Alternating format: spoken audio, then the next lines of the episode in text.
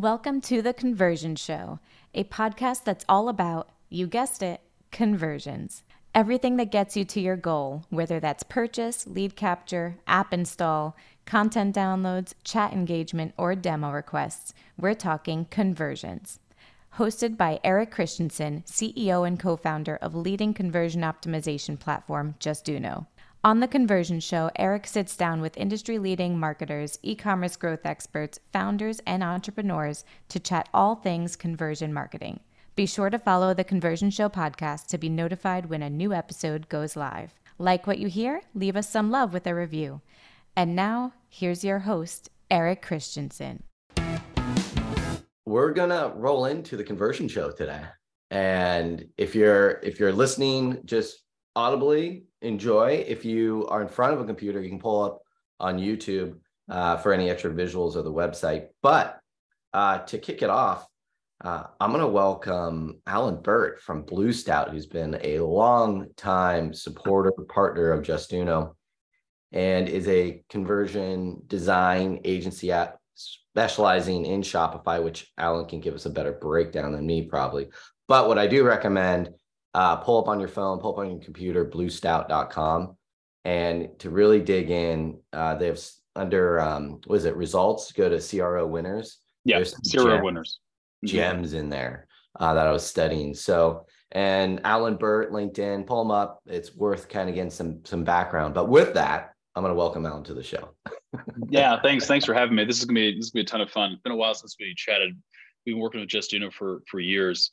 Um, what I'd say too, just from the the CRO winners piece, if you are interested, that's the best place to go. Also, just go to bluestout.com slash uh, newsletter. And every Wednesday, we send out one of the brand new CRO winners every Wednesday in the newsletter. So we've got a database of them on site, and then we also send them out every single week.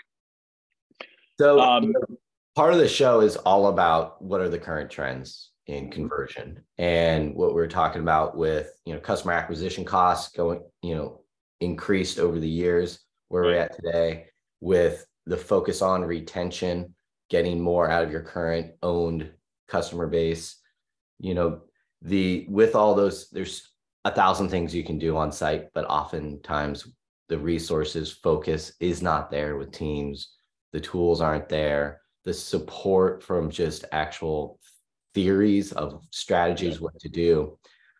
You know, with this trove of strategies you have. If we were to step back where do you where are we today with conversion in your mind? You know we've been working on this for 10 plus years both you mm-hmm. and I in the space. We've seen the evolution. What's your take on where you what you see with clients and what you're working towards and conversion yeah, it's a great question. And I think we're at a really interesting crossroads right now because the everybody I think is coming a little bit I like to call it sort of they're they're in the we're in the hangover stage right now where we've spent the last most brands have spent the last 5 years just pumping cash into ads, right? And it worked. It was profitable. Uh, you could scale quickly. Uh, there was really no reason not to. Um, and the landscape has changed where you can't just scale through you know social media ads like you used to anymore. It just doesn't make sense.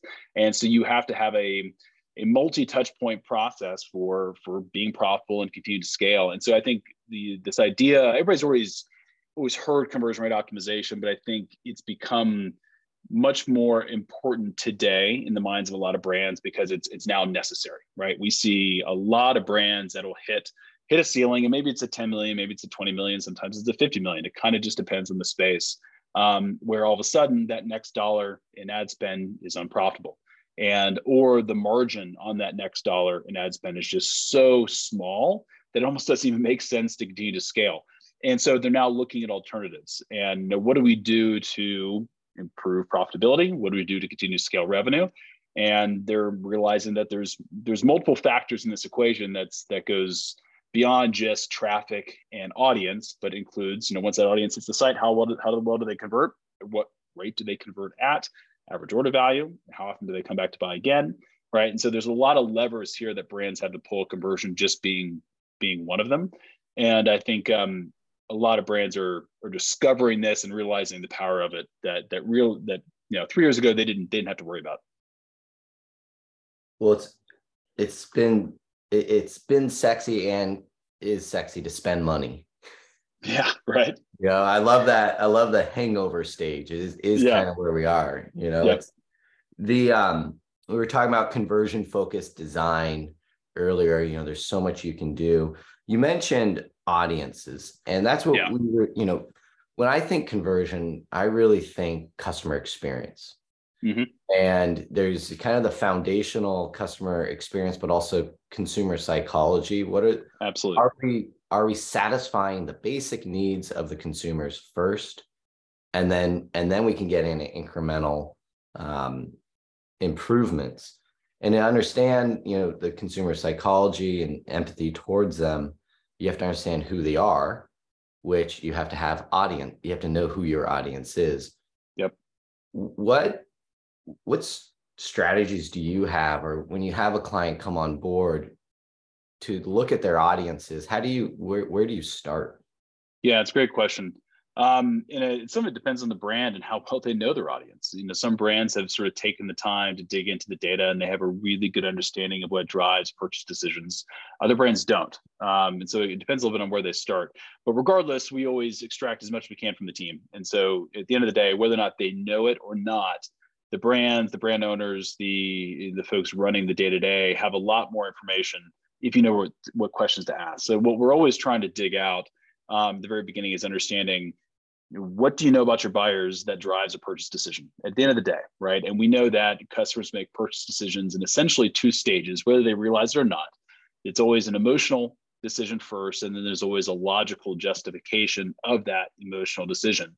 And depending upon the product and depending upon the industry and the type of buyer you have, more emphasis is placed on the emotional versus the logical. You know, so if you're buying a, you know, like a food product, you know, a health food product, that's a lot of that's going to be a logical decision based upon things like you know macros and protein levels and where it was produced and nat- all natural ingredients, right?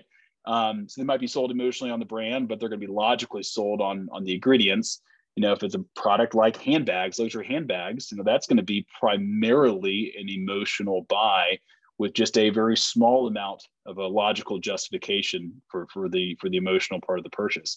And so you have to first start and understand you know when incentivize the buyer you know what type of product are you selling um, and then from there you can start to dig into the data and actually watch customers and see how they interact on site you can actually start running some tests to see, hey, if we actually move some of these more emotional selling points higher up in the customer journey, does that influence you know, things like conversion rate and revenue? Um, if we move, you know, for some maybe things like a food product, if we move things like ingredients higher up on a page, does that start to you know affect sort of the logical decision making process? So you can start to learn about the buyer through things like testing. But the first place we always start is just digging into what the what the brand already knows about their buyer. That's interesting. The emotional and logical. I, I think to um, Mad Men, like just you yeah. know how how they would the, the those writers of that show how they were able to just key into the emotional story and selling. Uh-huh. You know, yep. Don Draper would go in.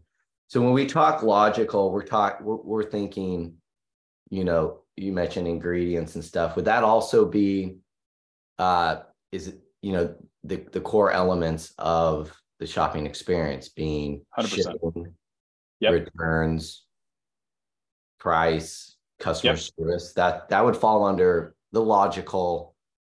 You know. So logical, we have a we have a, a framework we call the three P's, and so you've got emotional selling, and then you've got logical selling, and on logical selling, we're always looking at the three P's, and three P's are questions about the product, right? So if it's a food product as an example people want to know what's what's in it.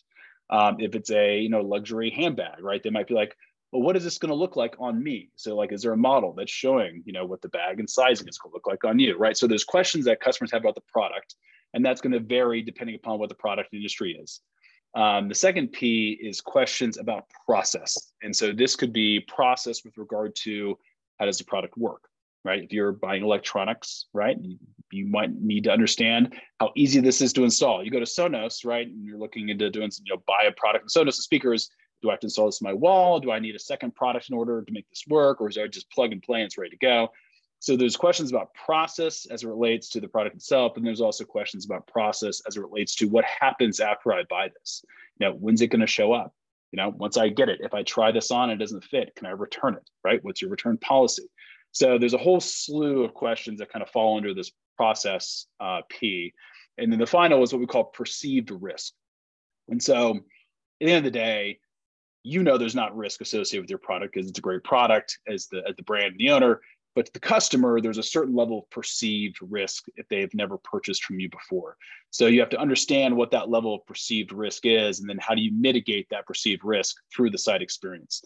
And so something like, for example, just at the most basic level, free shipping, free returns, or warranties, or look, you go to Patagonia, right? And Patagonia has a lifetime warranty on all their products. Tears for any any reason, you send it back in, they send you a new one, or they fix it for you and so that's a that helps to reduce that level of perceived risk of the buyer um, and that's you know one of those logical decision making points that every customer is going to have is a certain certain percentage of perceived risk and obviously the higher the price point the more important things like perceived risk become and that's where like trust comes in yep trust big factor, factor. Yep.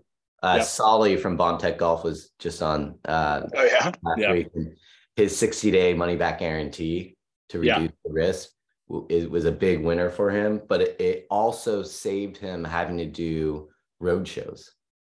Because really, yeah, because he would go to do live demos, and oh, he didn't money. have to do the live demos, right? You live demos. try them. Yeah, yeah, yeah. It was a big win. You know, a lot of what you're talking about on the emotional aspect with the product process, perceived risk. I'm sensing we're all we're talking about the product page here product page is definitely the main sales page for that. Um, but it happens throughout the entire buyer journey, right? And so, yes, product page is the main sales page, but like you know, as an example, you add a product to cart um, right before somebody goes to checkout, right? Anything that's going to explain to them a hundred percent money back guarantee. I mean, like take Bombtech as a great example. Like I don't know if Sully did this, but you know what we'd be looking at, at least testing, would be okay. You've got a 60 day money back guarantee maybe somebody didn't see that on the product page. So when they go to mm-hmm. cart and they go to checkout, we need to be reiterating those perceived risk uh, reduction points throughout the entire stage of the customer journey. And also things like um, you know logical selling can begin as early um, as the homepage. You know we've we run tests all the time on the homepage that will take customer testimonials or press mentions that speak very specifically to a pain point that a customer has that they need to make sure is solved as part of a product. Um, and we'll start to introduce that story very, very early in the customer journey so that they can see it multiple times before they even get to a product page to make a decision. So the entire journey has to be taken into account. It's, you know, it's not just one page, but the product page is definitely the primary sales page. You know, you mentioned the reviews and testimonials you know, one big trend I'm noticing right now that we're working to is towards is taking that about us page mm-hmm. and getting that more to the forefront. And really, you know, most, you know, pop-ups themselves, you know, we're 13 years into building pop-ups and right. If they're they're still in, my, in most cases dumb. You know, they treat yep. every visitor the same yep. and messaging of save 10% off. It's like, no, there's more that can be done. And as we talk about, you know, price is important, but it's not when someone lands on the homepage, for example, it's not what people are care about today. They care about right. the other key factor, trust. How do you mm-hmm. build that trust to get them to the product page or to get them to not bounce right away? Yep. And it's really typically kind of a balance, right? Where it's you need to make the make the claim or the hook, right? That's that's the reason they're there, right? So you know, take you know, take food as an example, right? It's a, I'm just making something up, but say it's like a protein powder, right? And it's, you have to, so if, there, if somebody's there because they want a low calorie, high protein shake to have in the morning, you know, you, A, you have to state the value proposition.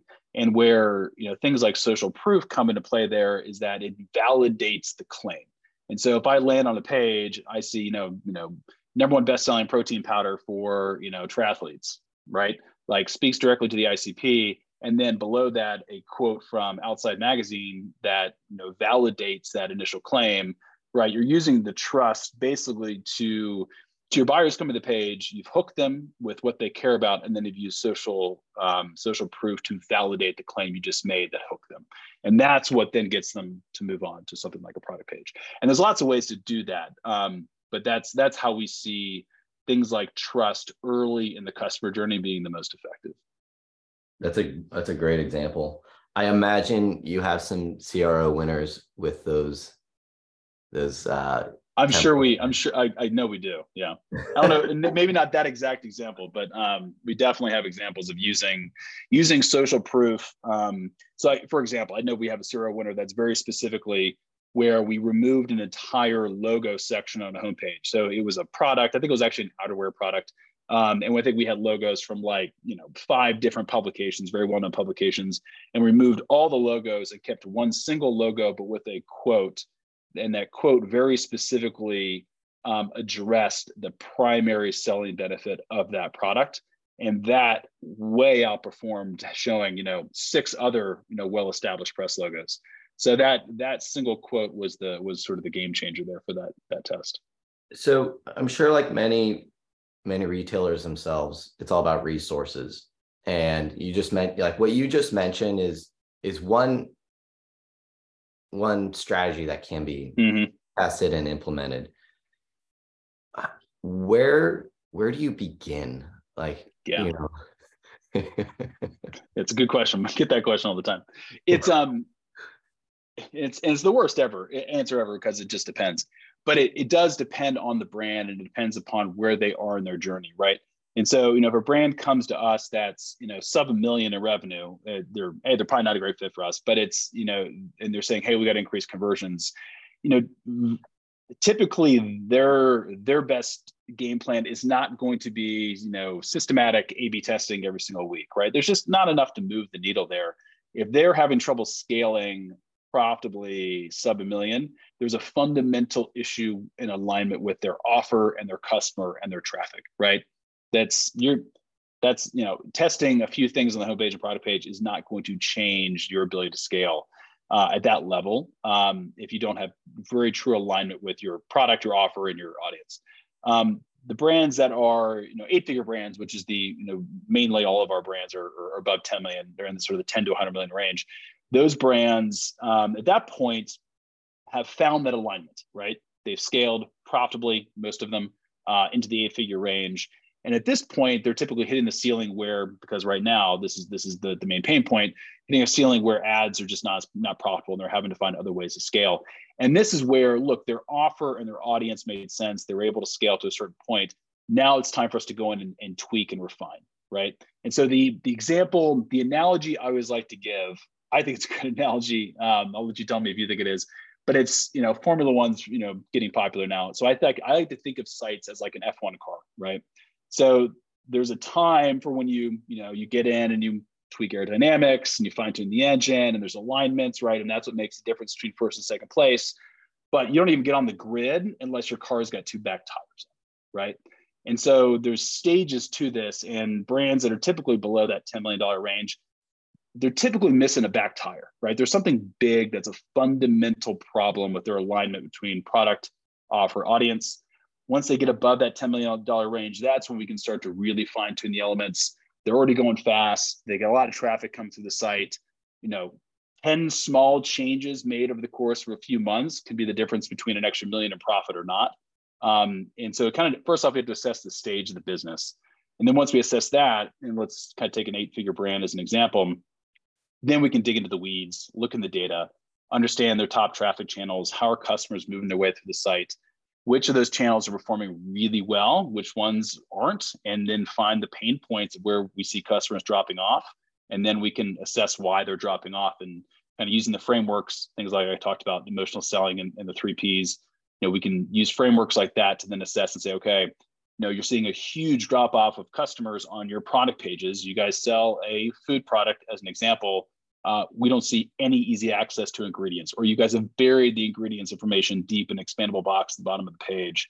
So we can then start to assess what may be the challenges and issues at those particular pain points, and then start to run tests to improve them.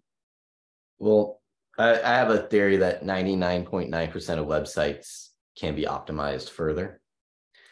Yeah. You could probably say 100%. I'm going to go with 100%. I don't, yeah, I, yes, I, I would, you know, I'll say 99.9 just to be conservative. yeah, just cover yeah. that.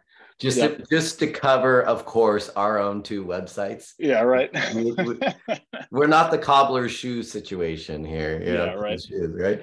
Uh, you you know, my experience with being a retailer myself in a hyper growth mode and working with with other retailers is this you know when we were going at 300% a year we were focused on operations we had the traffic mm-hmm. you know one you know 1% here didn't make a difference when i'm growing 300% because we have so right. much traffic coming in etc um, once you get to that eight figure mark that 1% you can report back to the CFO of how much money investing X dollars into an agency or yep. software makes. And that's the other, you know, element of getting back to the ROI.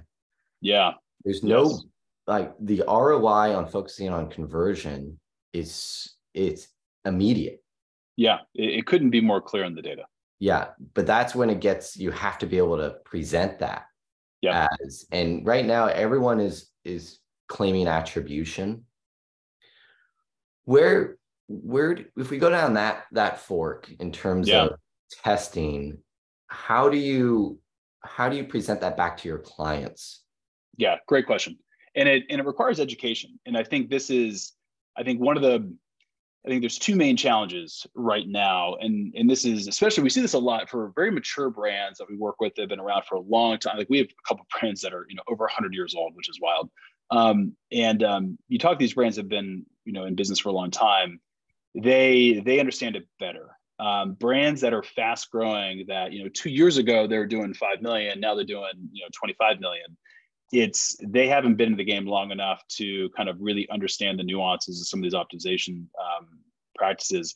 And so they still look at things like full store conversion rate. And so i think this is one of the, the big sort of missions i'm on when we talk to brands is understanding that looking at your full store conversion rate like log into shopify look at your analytics and look at your full store conversion rate is an absolutely terrible metric for making any sort of decision um, there's too many variables that come into play you know seasonality effects um, traffic you know products out of stock right?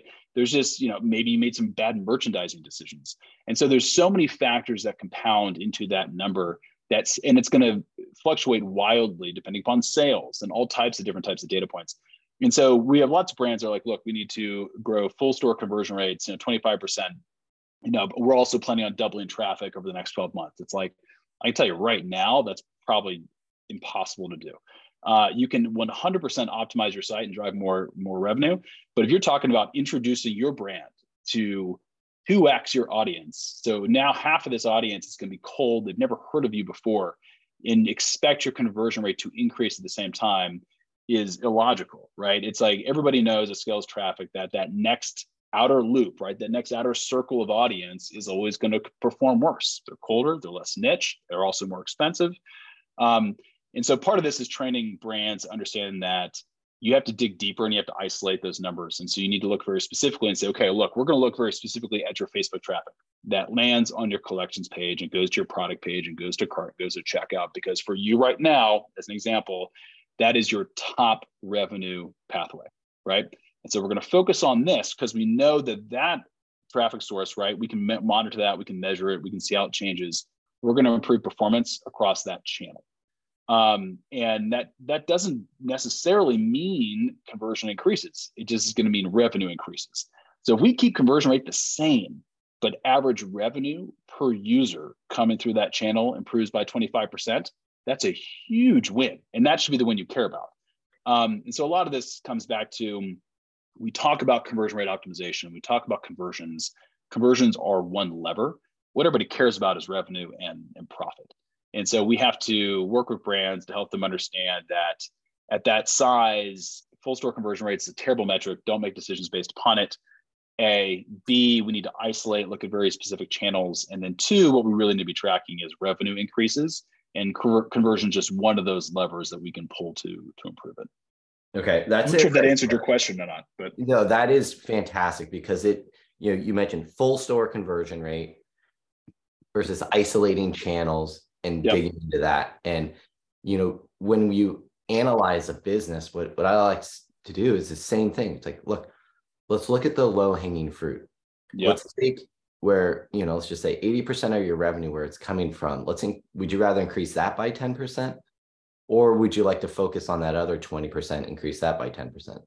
You're going to take yep. that 80 so what is that 80 and whatever that breakdown is and so if you look at those channels coming in okay let's figure out your five let's isolate your five channels mm-hmm. let's look at what the conversion rate is for each of them and you can even do sub channels of yep. you know because you, you you have brand new unidentified visitors you have yep. repeat visitors who haven't yep. purchased and then you have customers coming back that have purchased and then from those you build out the profile of you know let's talk about international because your australian customers you need to speak to them differently than ones from other countries. There, you got to talk about shipping, you got to talk about payment methods, and let them know, hey, we we get you. You're in Australia, you want a product, we'll get it to you. So now you get those, and and that is where we are today. But you know, providing a tool to track that and to Tough. manage it, yeah, that is that's what's exciting about what's being built, you know, in our world. And that's and that's the that is a major gap.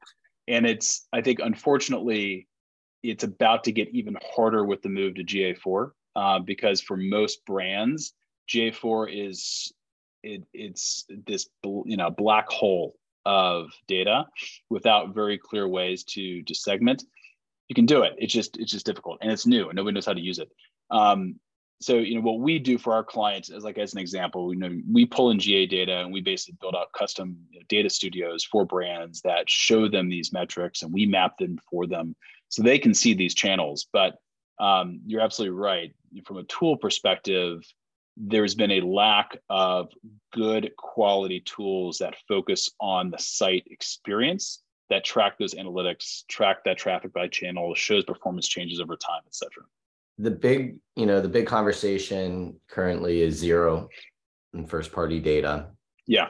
And, you know, I have this this gut feeling that while a lot of people are talking about it, when it comes to resources to actually implement the on-site zero party first party capture, you know, if we've had such struggles to this point to just focus on conversion, are people focusing on capturing that zero party data? Yeah, I, I hear you. I think it's I think it's a challenge. I don't think many are. What if if someone's listening, they're like they've heard about zero party, you know, their boss maybe asked them what's going on. What what recommendations do you have any strategies in your CRO winner, or you know, what are you seeing? You know, that's a tough one. I don't think I have I don't think we have anything sort of like the CRO winner side to really really focus on that. I think the you know the the piece we always recommend for brands is when it when it comes to it really is first off you just have to understand the channels. You have to understand where your customers are, are, are coming from um, and then be able to to map them through the site. And that's actually not that hard to do with with the existing data. You just need to know how to do it. Um, and that's i think that's for most brands that's really right now the best first step because you'd be you'd be shocked by how many brands we talk to that are you know over 20 million in revenue. And you know you show them something in analytics and it's and it's like you've shown shown them the light. Like they're like how did you find this?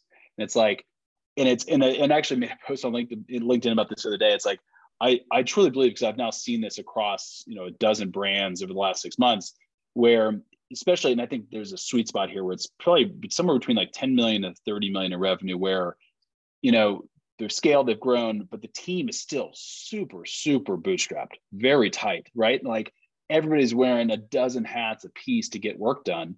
Nobody has time or the inclination, or maybe the inclination, but frankly, just don't have the skill set to go in, spend the time slicing the data in a way that's going to provide meaningful, actionable metrics. Um, and so I and because we see it, you know, there's lots of $20 million brands sitting out there right now that are literally just sitting on millions of dollars in profit uh, of optimization opportunities and they don't even know it. The the marketing teams that's been the, the phrase this year. They're they're asking to do more with less yeah. while also having to cut their martech stack down. Yeah. So hey we let's cut we got to cut budget. What can we cut? Yep. And and maybe they have less resources on their own team. Yeah, you know, it That's goes 100% the, the case. The building a sustainable business is what it gets in. You know, yeah. comes from. It comes from leadership in companies recognizing where they should focus their time and resources for the company and you know you you look at customer centric brands those are the ones that are able to retain their customers right now and have an owned customer base they can market to yep. to bring them back the yep. you know we've talked a lot about the you know 10 figure brands you know the six seven figure brands the the main message for that for that segment is is that it's all about starting today yeah start collecting the data now whether it's an email address whatever yep. you can capture so mm-hmm. that you build up your own channels yep 100% and so that when they yeah. do they do come back yeah uh, i mean it's it's you know what's what old is new right it's you know emails emails never emails emails not going away right? And the more better you can own own that channel, own the data, um, the the better. The I often have referenced Amazon, um, and Amazon gets referenced in positive and negative ways. Um, the, there's so many incredible positives given Jeff Bezos mm-hmm. has been customer centric from day yeah. one, just as yep. Tony Hsieh at Zappos. You know, you're focusing on that customer experience. Mm-hmm. You're just uh, just this last week, I bought some shoes online, speaking of Zappos, and I had two, um, I got a pair of New Balances and then um, some Sauconys. Saucony is that yep. the name? Yeah. And yeah. my wife's like, you know, I showed her the, the shoes. She's like, don't get those. Look at Sauconys because it was too old man. So I looked at Sauconys and I, I was like, I'm gonna, I'm gonna test out shopping on. Can I say their brand? I was on Sauconys.com shopping. I had a pair of shoes in the car, the cart. Yeah. And they absolutely failed on me. They offered me a 20% off code and it, it when it went to check out only gave me 10% off. Couldn't oh, find oh, out. they just bombed. Oh. And and then there was other things that happened. I forget. So yeah. and then I went to Zappos and found another brand, Goya or something. It's awesome brand. Mm-hmm. Bought from them. Easy yeah it's friction customer friction is a, a, big deal it's um i think the and this you know goes to i think with things that shopify has done incredibly well uh, is focus on kind of front of the house or front you know front end consumer um, and customer experience enhancements. And you know one of my favorite tests that we've seen perform incredibly well across brands is like we all know express payments. We all understand what shop pay is if you know for merchants watching this. You know shop pay is an incredible tool. Um, but what we've done in some instances with brands is we don't even offer the shop pay on like a product page or the cart page. All we just say is express payments available or shop pay available in text and just mentioning that improves conversions across the board and almost every time we tested and I think it speaks really, really highly to how much co- consumers value just ease.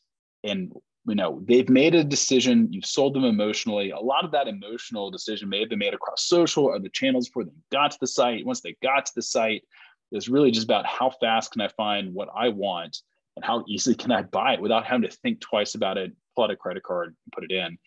And stores that offer Express and offer things like Shop Pay, they convert better. And so all the data that came out from Shopify earlier today talking about how they convert better than everybody else, I fully, you know, I, don't, I haven't seen any of the data to back it, but I fully believe it just based on, you know, Harley will come to speak to your CEO or CFO, yeah. according to him. Yeah, I love it. I think it's great. The I think you just provided a fantastic tip for the audience and maybe something we can kind of close down today with. Sure. Is you know, pay, payment is critical. And it's why Amazon has been so successful. You show yep. up on Amazon, you're already logged in, and they have the one click pay, buy button, everything.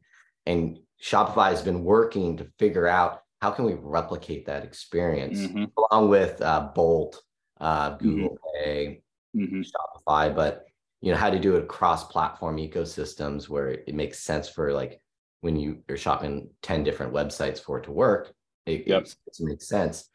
And, you know, customer friction, that is something I had written down actually yesterday, which was understanding what are the friction points. And let's start there and start just plugging away at reducing those for your customers. But the yep. real tip that you, you I like you had is is having that you don't have to say you shop pay. You just have to speak to the consumer, say, hey, we get it. You want easy payment or one yeah. click easy payment. Doesn't matter yeah. which one you offer. You, yeah. You're speaking to their needs and understanding, showing empathy. So that right there, I think we can take away. Yeah, um, it's a great, it's a great tip. The, especially on mobile, especially for oh, very mobile centric brands. Yeah, mobile is God, I wish we had another 30 minutes because maybe that'll be the next one because what's going on in mobile, you know, it's a mobile first world for many brands. Yeah. yeah. And talk about something that's often overlooked um, mm-hmm. in, in every industry, be it SaaS. Um, you know, I just received a payment link from Proposify and I couldn't pay because their their cookie banner wouldn't close. It, and you'd be shocked at how many brands have that type of stuff going on and they have no idea. Yeah. You know, I think the, the best thing for brands to do, which I always love to do, was go and shop my website. Like, yeah. yeah. Do you ever ask your clients, like, hey, when was the last time you bought something from your website? You know, we actually don't ask that question enough. I think that's a, an amazing question to to ask brands. Um, you know, we do it right, and we take on brands. And that's that's one of the first things we do um, is where's where you know where's the low hanging friction points just from I mean we can look at the data all day and we're a data driven firm but it's amazing what you discover just by pulling up a site on mobile and trying to click around and seeing where you get frustrated. Yeah. I mean, one of my one of my favorite things to do is I watch my wife shop on her phone because uh, she shops on her phone all the time. Yeah. And you know, where does she get mad? Where does she get pissed off? And now she's just learned. She just tells me, she's like, "I'm not buying this because they won't let me do this or this or this." I'm like, well, "That's that's an amazing insight." Understanding your customers. Yep. Yep.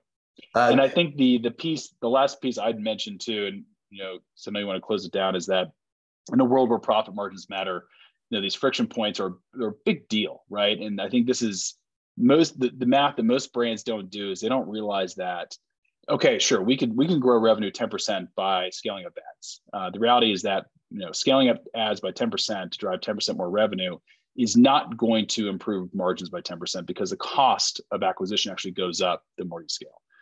The difference is if you can improve revenue 10% with conversion, at the end of the day, that's that's 10% more revenue that you're getting on the same marketing spend. And so there is no incremental cost of acquisition to improve conversion rates by 10%. So a 10% improvement in revenue from CRO is closer to a 20 to 30, 40, 50% increase in profit margin, depending upon what your gross margins are um, and how big you are. But it's a, I, I don't think many brands do the math that way because I think le- brands have been less profit focused in recent years, the last kind of five ten years. But now they're becoming more profit focused. And it's it's literally the most profitable thing you can do is just drive more revenue from your existing marketing spend. Well, you, you look at sustainability, you know, if we were to go down this gopher hole right now, it's like that visitor, if you don't convert them on that first visit or the second visit, you're having to retarget them to get them yep. back by 100%. As in, you know, whether a new visitor or whatever. And, you know, if you just capture that email address, you can at least do list suppression yep. in your paid ads and start emailing them to get them back. Yeah. The, the, that right there, your ROAS, you can solve. Mm-hmm solve a lot. And yeah. then you know talk about time and resources. And then the whole other side is their customer experience. We and we haven't talked about post purchase right. once they, once they purchase are you getting that package out? Are you getting them the right item? Are they satisfied? Are they mm-hmm. going to return it? You know reduction of returns a happy yep. customer coming to come come back and buy. I mean this retail world it, there is a tremendous amount that goes on beyond just driving traffic and, Absolutely. And we're still in the infancy of trying to understand what that is and, yep. and what, what needs to happen. But like you said, there is so much money being left on the table right now. And uh, thankfully, they have Blue Stout and Justuno to help them get that That's money. Exactly right. Allen, well, thank you for the time today. Really appreciate. it. No, this is a ton of fun. I'm glad we did this. Yeah, yeah. Uh, you know, as we were partway through 2023, you know, I think businesses are going to be in a, a healthier place come 2024 as we we we create more sustainable business models here.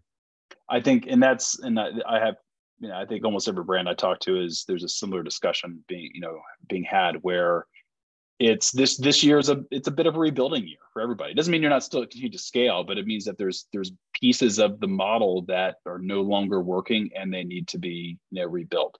You know, it's like you know everybody won the Super Bowl the last three years, and now they're at the bottom of the league, and everybody's got to have to kind of rebuild the team a little bit. And so, I think it's a I think there's a massive opportunity for brands to come out of this wildly more profitable, wildly more um, sustainable, um, and, uh, and and just a much better position to scale.